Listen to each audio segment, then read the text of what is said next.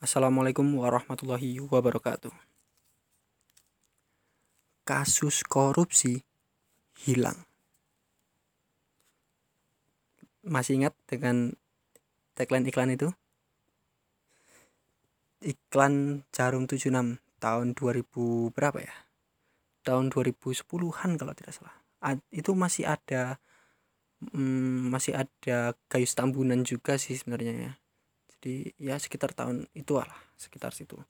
Nah itu merupakan salah satu iklan satir menurut saya ya yang merujuk bahwa oh, su betapa sulitnya untuk me, me, me, me, me apa namanya menghilangkan praktik-praktik korupsi di negara kita. Itu itu benar-benar ya karena ini ya kan di situ kan ada tiga jin ya tiga jin jin pertama dia dari Mesir bisa menghilangkan piramida piramida Mesir. Nah dia di sana menghilangkan piramida Mesir tepuk tangannya ya standar lah. Lalu yang jin yang kedua dia menghilangkan gunung Fuji dari Jepang ya. Dan itu biasa aja. Dan yang ketiga ini dari Indonesia dia bisa menghilangkan kasus korupsi. Satu gedung tepuk tangan semua termasuk jin-jin yang lainnya itu mereka sujud kepada jin yang ketiga dari Indonesia itu. Bagaimana entusiasme uh, bagaimana sebuah syukur sebuah apa namanya apresiasi diberikan kepada jin yang bisa menghilangkan kasus korupsi. Di dalam dunia goib waduh dunia goib. Tidak dong di dalam ibaratnya gini lah. Saking sulitnya untuk menghapuskan kasus korupsi di Indonesia kita bahkan se seorang jin pun dianggap hebat kalau bisa menghilangkan kasus korupsi gitu loh. Saking saking susahnya itu loh. Ya kan dan yang uh, yang sedang viral akhir-akhir ini adalah bagaimana upaya-upaya untuk melemahkan badan yang diusahakan untuk mencari koruptor. Ya enggak oke sebelum kita lanjut ke situ uh, kita kenalan dulu ya. Saya Anang Prastio saya dari bidang hikmah Ikatan Mahasiswa Muhammadiyah Purworejo. Segitu aja lah uh, apa uh, perkenalannya. Kita lanjutkan. Hmm, saya nggak mau uh, membahas secara detail masalah-masalah dalam kasus-kasus KPK sebenarnya. Saya ingin meng mengutamakan menggaris besarkan adalah sifat atau mungkin apa ya kultur ya sudah menjadi budaya mungkin. Budaya di Indonesia bahwa korupsi itu sudah ditanamkan bahkan sejak nenek moyang. Kalau misalnya di sini teman-teman pernah baca mungkin ya di Instagram atau di Facebook ada sebuah berita yang mengatakan bahwa sebenarnya dulu kerja rodi kerja rodi tanam paksa itu sebenarnya Belanda pihak Belanda itu membayar dengan manusiawi. Ya enggak sih? Ada kan? Dari pihak Belanda membayar manusia secara normal manusiawi kepada para bupati-bupati Tumenggung. Nah, yang dari bupati dan Tumenggung ini ada yang tidak tersampaikan kepada rakyat. Ada kan berita seperti itu kan? Jikalau nih ya, jikalau memang berita ini memang benar, berarti kan uh, mental-mental koruptor itu sudah ada sejak zaman kolonial dulu ya kan? dan turun temurun hingga sekarang darah-darah kita ini memang darah-darah koruptor gitu loh. Ya nggak sih? Maksudnya adalah darah koruptor itu terus uh, terulang lagi di setiap uh, setiap periode setiap periode. Karena memang sudah mendarah daging gitu loh. Oke kita kasih contoh kita kasih contoh oke. Uh, kita yang sederhana aja teman-teman di sini pasti punya uh, apa? punya teman yang mungkin dia ingin menjadi seorang angkatan seorang ya abdi negara. Kita nggak bisa memungkiri lagi.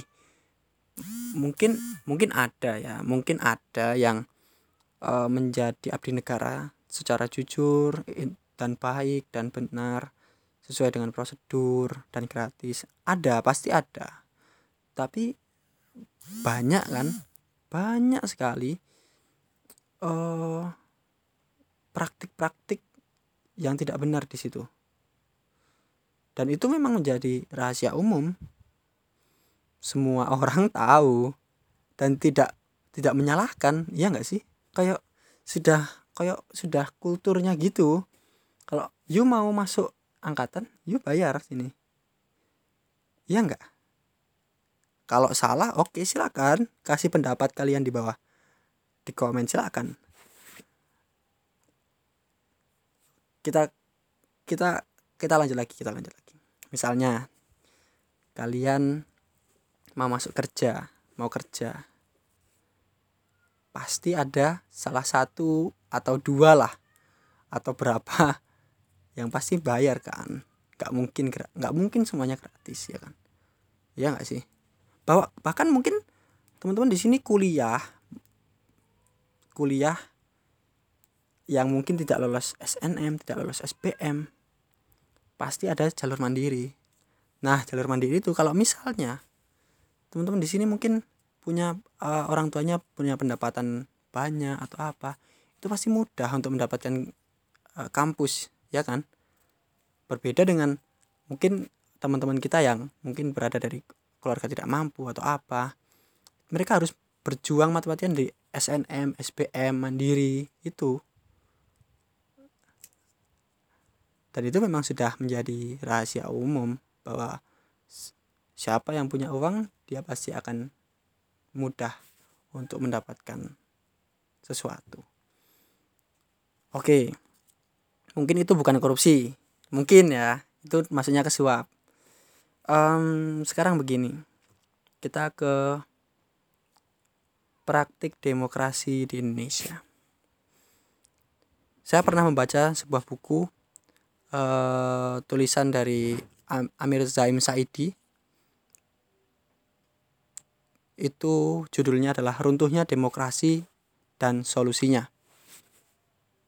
Kalau ada yang mau tanya-tanya tentang buku itu boleh sih. Saya masih ada bukunya di rumah.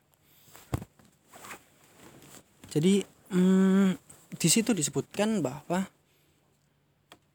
praktik korupsi ini sudah menjadi hal yang wajar, hal hal yang lumrah di semua kalangan pejabat ya karena memang kebanyakan proses masuknya juga seperti itu seperti yang tadi saya bilang pertama bayar dulu.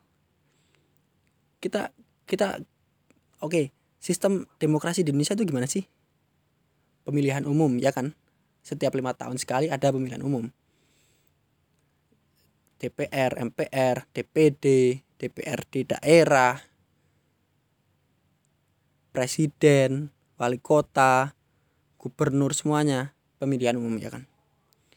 Oke yang mung kalau mungkin kalau untuk presiden gubernur wali kota uh, itu tidak apa ya tidak tidak terlalu sulit untuk memilih karena memang sudah ekspos ke uh, media sosial bahkan televisi nasional mungkin itu tapi untuk uh, para calon dari DPRD DPR pusat DPRD daerah bagaimana teman-teman bisa mengenali secara rinci satu persatu?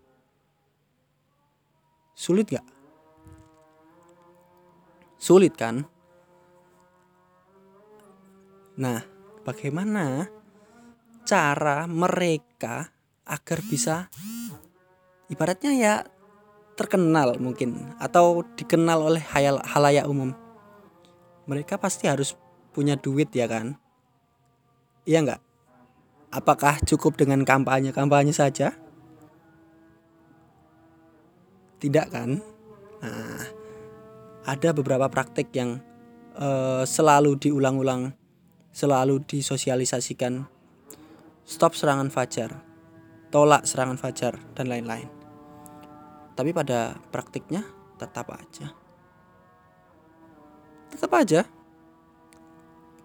Bapak saya kemarin uh, dapat fraksi salah satu partai lah. Beliau ikut rapat menjadi se seorang apa ya kayak kayak tim ses ya tim ses tim ses salah satu partai.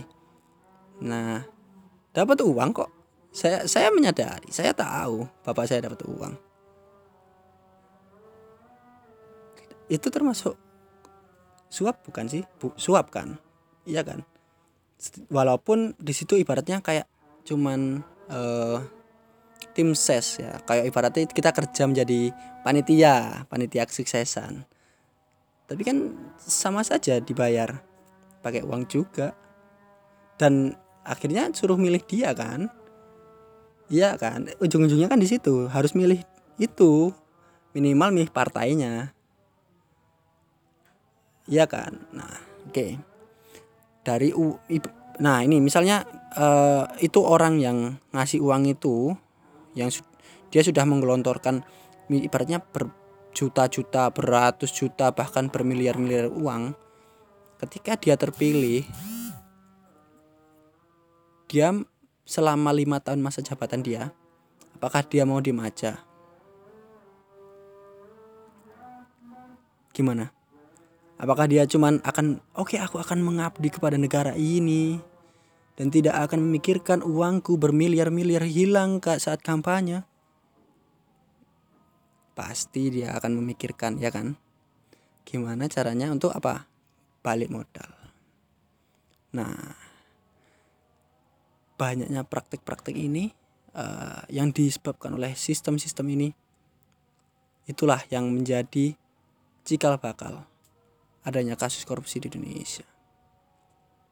Tidak mungkin uh, sebuah hal didasari oleh uh, bisikan setan mungkin atau apa atau mungkin iseng-iseng tidak pasti ada pengaitnya pasti ada sebab dan akibat Sebabnya apa? Dia sudah mengelontorkan uang banyak. Akibatnya ya dia harus mendapatkan banyak uang. Ya. Nah, di situlah yang menjadi garis besar saya adalah bukan eh, bagaimana bangsa ini bisa lepas dari mental-mental koruptor itu. Bagaimana kita bisa eh, menjadi sejujur-jujurnya orang, menjadi setulus-tulusnya orang, menjadi orang-orang yang benar-benar baik. Ya mungkin memang tidak semua anggota DPR, presiden dan lain-lain melakukan hal tersebut. Tetapi banyak sekali praktik-praktik seperti itu di Indonesia sampai saat ini. Dan itu yang harus ditanamkan sejak dini kepada generasi-generasi penerus bahwa um, kita tidak selamanya harus mengambil untung dari apa yang kita dapat apa yang kita lakukan. Karena uh, ketika kita menanam kita akan mendapatkan hasil entah itu sekarang esok atau di akhirat. Kita hidup di di, di dunia ini tidak lain hanyalah seba, uh, sebatas beribadah mencari uh, ridho dari Allah Subhanahu Wa Taala. Kalau misalnya orientasi kita selamanya hanya kepada hal-hal duniawi niscaya ya saat seperti ini kasus korupsi pasti akan merajalela di Indonesia. Dan kepada uh, para pejuang yang sedang mempertahankan harkat dan martabat bangsa para penyidik-penyidik KPK entah itu yang 51 atau yang dua berapa ya 28 atau 25 itu kalian harus tetap semangat bahwa yang yang kita lawan memang sangat susah seperti kata Bung Karno dahulu. Yang kita lawan adalah bangsa kita sendiri. Yang kita lawan adalah teman-teman kita sendiri, saudara-saudara kita sendiri. Keep fighting, terus berdoa kepada Allah, kepada Tuhan, bahwa kita bisa. Kita bisa. Terima kasih. Assalamualaikum warahmatullahi wabarakatuh.